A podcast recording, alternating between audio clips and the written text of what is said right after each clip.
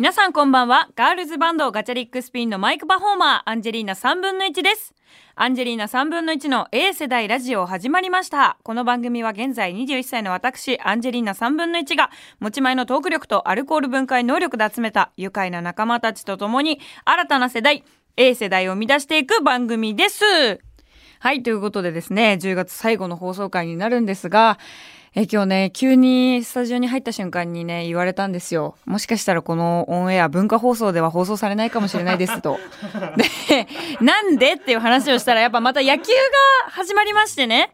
日本シリーズが始まりまして、まあその都合で、まあシリーズのね、その野球が、の試合が長引けば、私の番組が必然的に潰れるという状況になっておりまして、だいたいさ、あの、今まで、こう、火曜日9時半に引っ越してきてからね、文化放送でお聞きの方は火曜日9時半に引っ越してきてから、まあその、ナイターシーズンナイターシーズンっていうのがあって、まあ野球のね、中継のシーズンがあった時も、ずっと私のこの番組は大体定時に行うことができなかったんですね。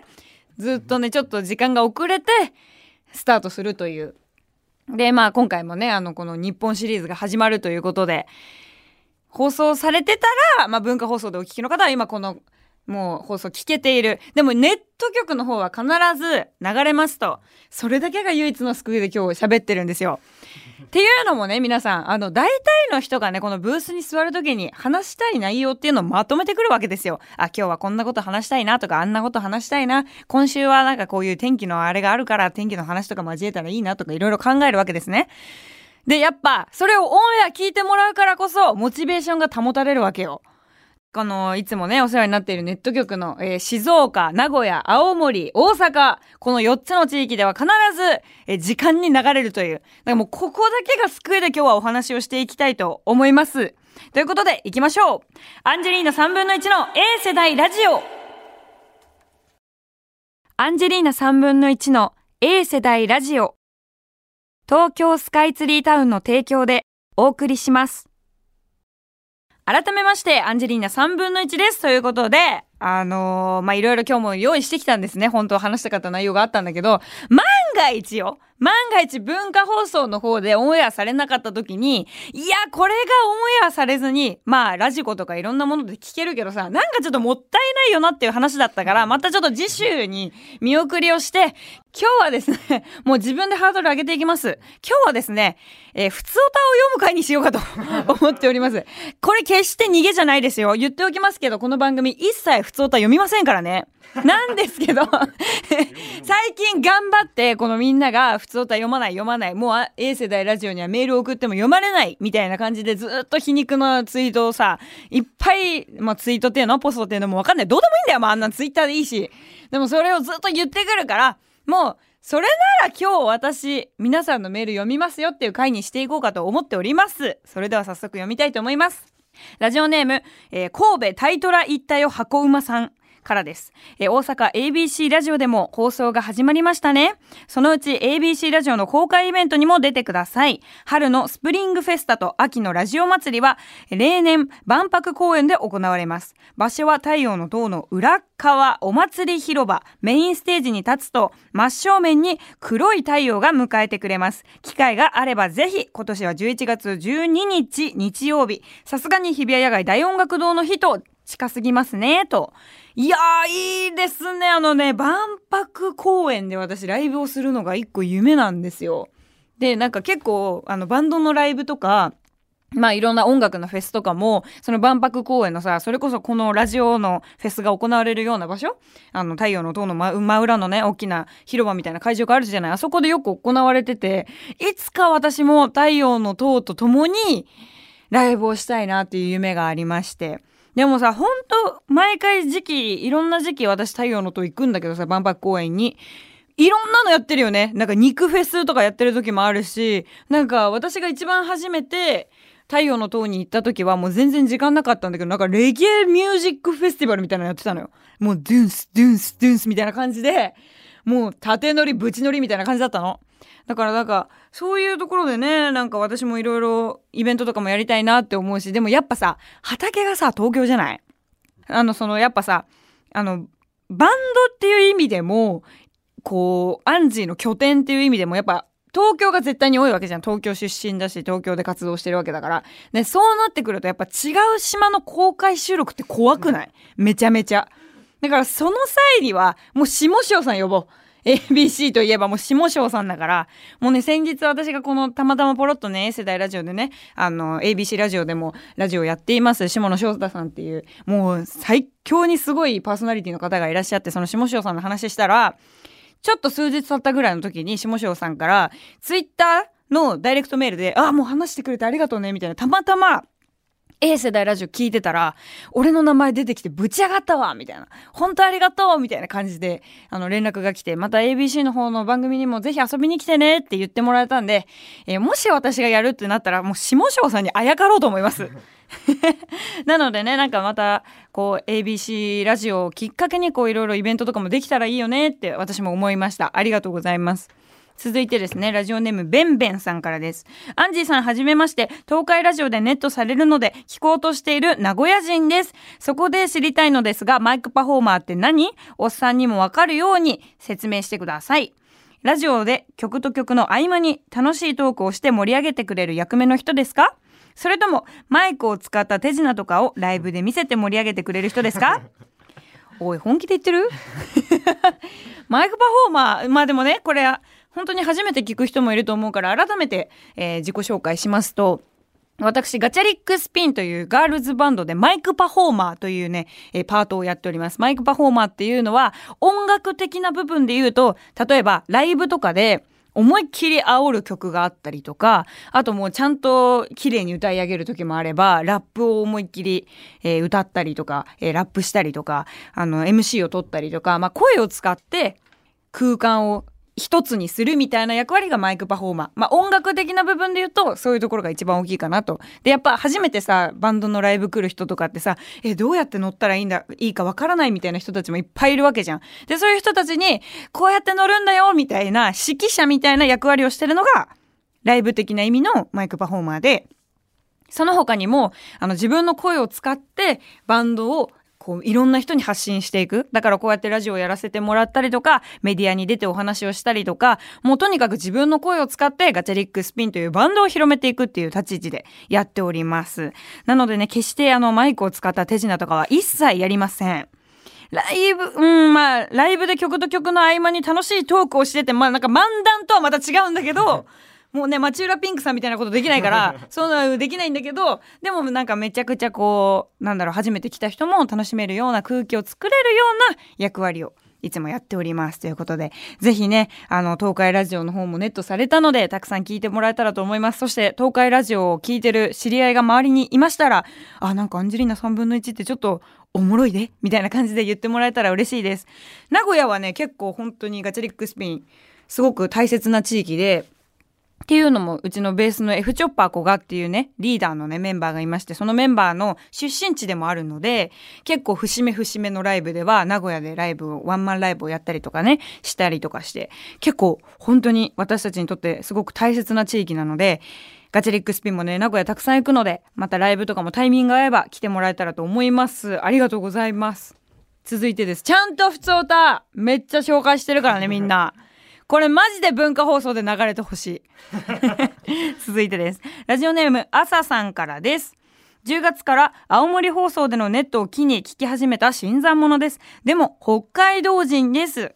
えー、アンジーさんについては神田伯山先生経由で知っていましたがなかなか聞けずにここまで来ましたちなみに文化放送から約1週間遅れなので時差はありますがなかなか面白いですねネットワークの部署に押しかけた話や終電が好き話など、アンジーさんの番組は長く聞けそうな気がします。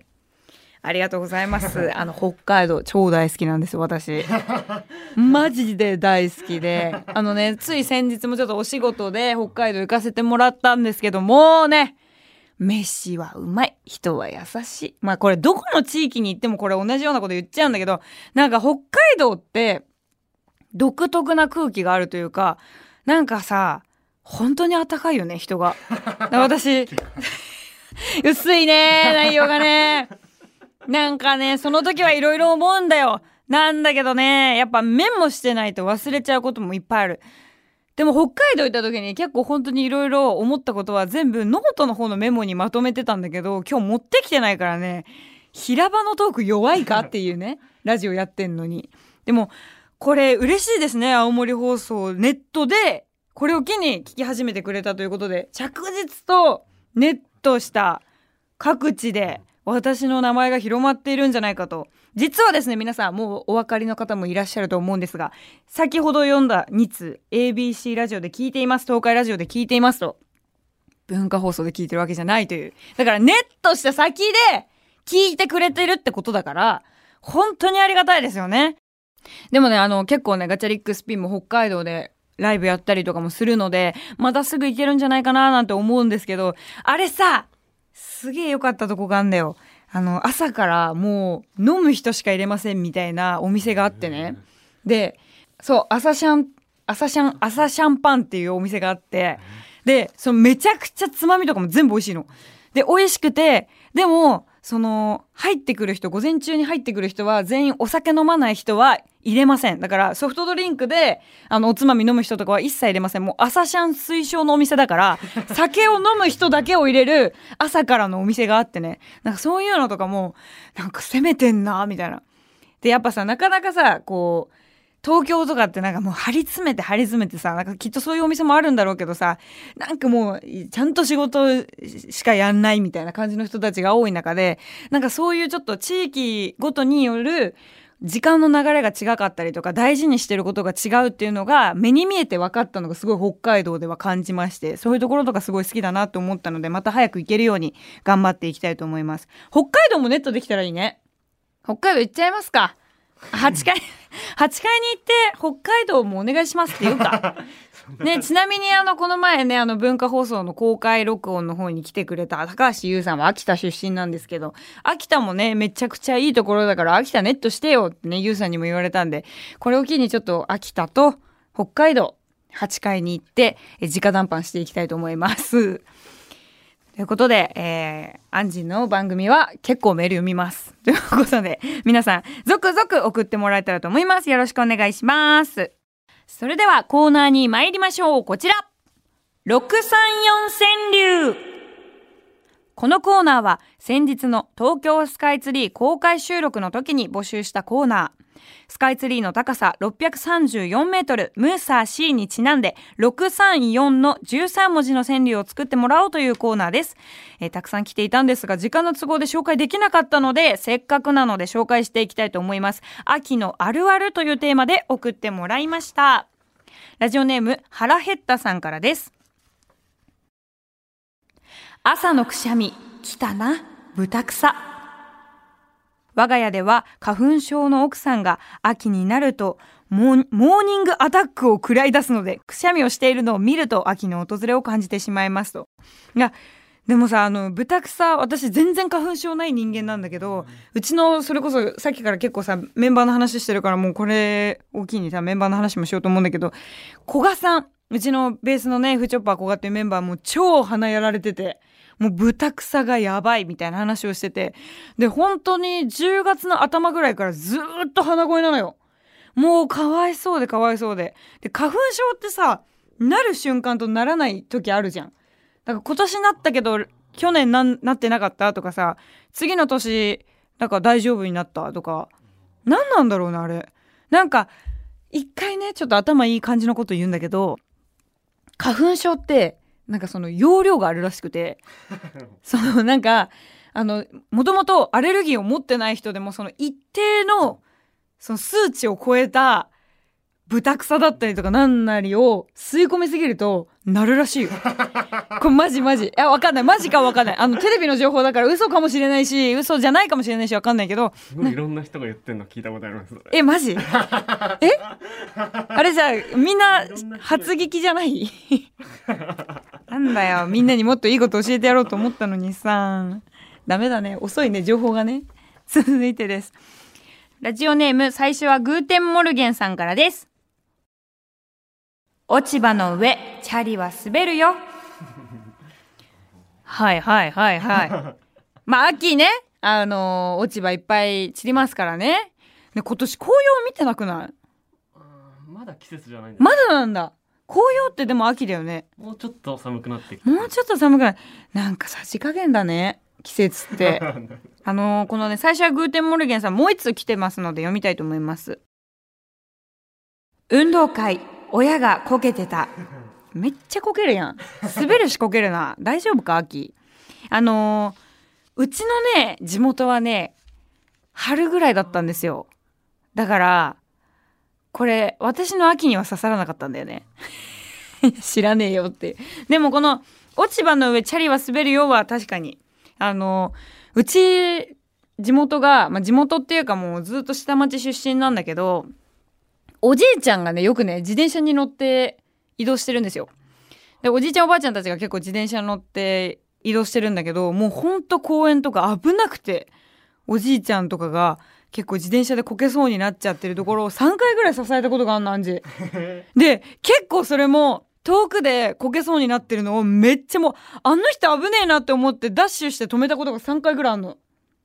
だからね気をつけよう秋はやっぱみんなねあの私のこのラジオ聞いてくれてる人お年を召した方も多いので みんな自転車もそうだし歩く時も気をつけてくださいね。ありがとうございます。続いてです。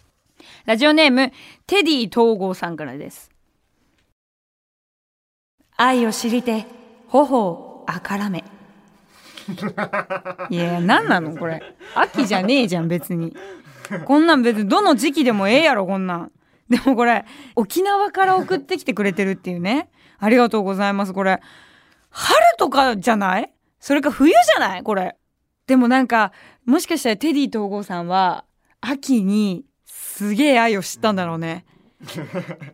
なんかそれが今今の経験にも生きててみたいな。秋に大恋愛をしたんだと思うわ。ほあからめだって。ほあからめました最近皆さんほあからめるっていうのはさ結構難しいよね。愛を知りてだよしかも。なんか歌詞みたいだね。私ですか？ラブソングですか？書かないです。だって別にそんな経験してないしね。なんかさあのそのあるじゃん。まあいろいろ別に経験してないとか言って恋をしてないとかじゃなくてなんかその歌詞にするほどの説得力があるような恋愛をまだでできてないよね。だって21だもん。そんな。えあの人足速いから好きとかさ例えばさ小学生みたいなさなんかそういう程度だよまだ。だってこの A 世代ラジオ聞いてる人たちからしたらもうさ人生さもう40年50年60年って生きてる人たちが結構メインでこの番組聞いてくれてるわけよ。そんな人たちからしたらさ私の中のさ頬をあからめた恋愛の話なんてさもうああの子足速くてかっこいいとかさ例えばねえなんかちょっと優しいあの人私のこと好きなのかなとかそんな程度ですよ。そんなちっぽけなもんです。でもねいつか私も秋に愛を知りて頬を絡めたいですね。いやー。いいね。だってさ沖縄の秋ってどんなんよ。みんな想像できる。沖縄の秋。私そんなピンときてない。でも海は綺麗だろうね え沖縄で秋でデートするってさどんな感じなんだろうね。だって別に紅葉とかを見に行くとかじゃないじゃん。まあみんながみんな紅葉見に行くわけじゃないけどさやっぱさ東京で言えばさなんかなんだっけイチョウ並木みたいなとこあんじゃん。外苑前のさすげえ黄色いとこ。あれ 黄色いさあれなんてさもう10月後半から11月まああと12月差し掛かったぐらいのタイミングなんてほとんど友達みんなインスタそれだもん。もう全員そこに集合してるんじゃないかぐらい全員イチョウ並木いるよ私一回も行ったことないのイチョウ並木。そのイチョウが生い茂ってる時にね。あのさすがに夏場に車でバーって通り過ぎるとかはあるんだけどもうあの秋の時期のイチョウ並木なんて行きたいと思わないもん。全然もうネットの写真でいい。もうそこに合成してアンジーを付け足してもうあたかも一緒に写真撮りましたみたいな感じでいいぐらい。でもきっと感動する。好きな人とかと言ったらね。みんなだからそうなのよ。そういう意味では私の友達結構みんな秋に頬をあからめてイチョウ並木のとこいるわ。なんかいいな。今年の秋は なんか起こ起こらないかな。ありがとうございます。それでは続いてのメールです。ラジオネームたむすけさんからです。エアコンさん出番もういい。なるほどね。でもさ今年ちょっとわかんなくないですか？朝はめっちゃ暑い朝っていうかあの昼間？10時から14時ぐらいまではめちゃくちゃ暑いのに、急に夜だけ寒くなったりとか、朝一めっちゃ寒かったりとかするから、なんか衣替えがうまくいかなくて、今年。なんか秋服とかも結構着たいなと思ってさ、用意してた秋服だったりとか、新しく買った秋服とかもいっぱいあったんだけどさ、まあ、いっぱいはないわ。そんな買ってないわ。そんな買ってないんだけど、なんかこう着たいなと思ってた服とかも、意外とちょっとこの気候が難しすぎて、未だに暖房つける瞬間もあるのね。寒すぎて、ちょっと一瞬ほんと暖房つけようって時もあるし、いや、めっちゃ暑いな、今日昼間って思ってエアコンつける日もあるし、冷房か、冷房つける時もあるし、ちょっと難しいよな。エアコンでいいところを6文字にするために3をつけてるのがいいですね。エアコン3。確かに。これさ、634ってむずいのよ。で、634川柳めっちゃいっぱいメール来たんだけどね。やっぱ一番の模範を作家の平山さんが作っちゃったよね。バンズの中、溶けた満月。私もう、なんか、川柳結構私もやってんだけどさ、番組とかでもさ、負けたなって思ったもん。やっぱすげえな作家ってって思った。やっぱプロの仕事だわ、それは。ありがとうございます。ということでね、634川柳の方を紹介していきました。え各コーナーへのメールは受付メールアドレス、アンジーアットマーク JOQR.net までお願いします。アンジーはアルファベットで ANG です。メールの件名にコーナー名、お泊まり会テクテクツアー若輩者を書いてお送りください。もうね、通常のコーナーをやり、全然やってないので、たくさん送ってください。メールが来たらやりますので お願いします。アンジェリーナ3分の1の A 世代ラジオそろそろエンディングの時間が近づいてきました。またまた一通紹介します。ラジオネームトラゾーさんからです。アンジーこんばんは。先週の放送で出ていた番組審議委員会の記事を読みました。アンジーの褒めっぷりがすごいですね。他の番組の記事も見ましたが、有名な番組も苦言を呈されていたり、褒められる場合でもいい番組ですね。今後も期待していますといった社交辞令程度の褒め方でした。ですが、A 世代ラジオに関しては、番組審議委員会の方々が口々を揃えて、とんでもない才能を見つけちゃった。のびのび育てていかなきゃと褒めていました。こうなったら、どこまでも突き抜けて成長していってほしいです。頑張れ、アンジーありがとうございます。そうなんです。本当にね、えー、先週の放送回聞いてない方は、ぜひ、ポッドキャストでもいいんですけど、ラジコで聞ける方だったら、まだちょっと聞いてほしいんだけど、めっちゃ褒められたのよ。で、アンジって、本当にみんなに言っておくんだけど、褒められて伸びるタイプなのよ。よくあるじゃん。なんか、あ、こいつはあんまり褒めすぎると調子に乗って頑張らなくなるとか、そういうのあるじゃない？私の場合は、褒められて褒められて伸びます。えー、皆さん、お褒めのメールお待ちしております。アンジー。ここがおもろいねとか、アンチ、ここがいいねとか、もう何でもいいです。とにかく私を褒めて伸ばしてください。もう皆さんが褒めて褒めて褒めて伸ばせば伸ばすほどもうおもろい A 世代ラジオになっていくと思います。皆さんの手にかかっています。さあ、褒め上手はどこかなっつって。今日も全然こびない放送でしたね。もう一切こびてない。もう各地にも一切こびてないね。本当にもう自分の本心しか言わないからもう ABC ラジオ大好きとかね、もしもしょさんが大好きですとか、もうそんなこびてることは一切言っておりません。もうね、いつどこで出会ってくれてるかわからないですよ。ラジオなんてね、お顔も見えるものじゃないから。でも、本当に一人でも多くの方に楽しんでいただけるような番組はこれから先も作っていきたいと思っております。そうや沖縄からも送ってきてくれて、沖縄ってことはあれだよね、多分ラジコプレミアムで聞いてくれてるんだよね。もう、間ね。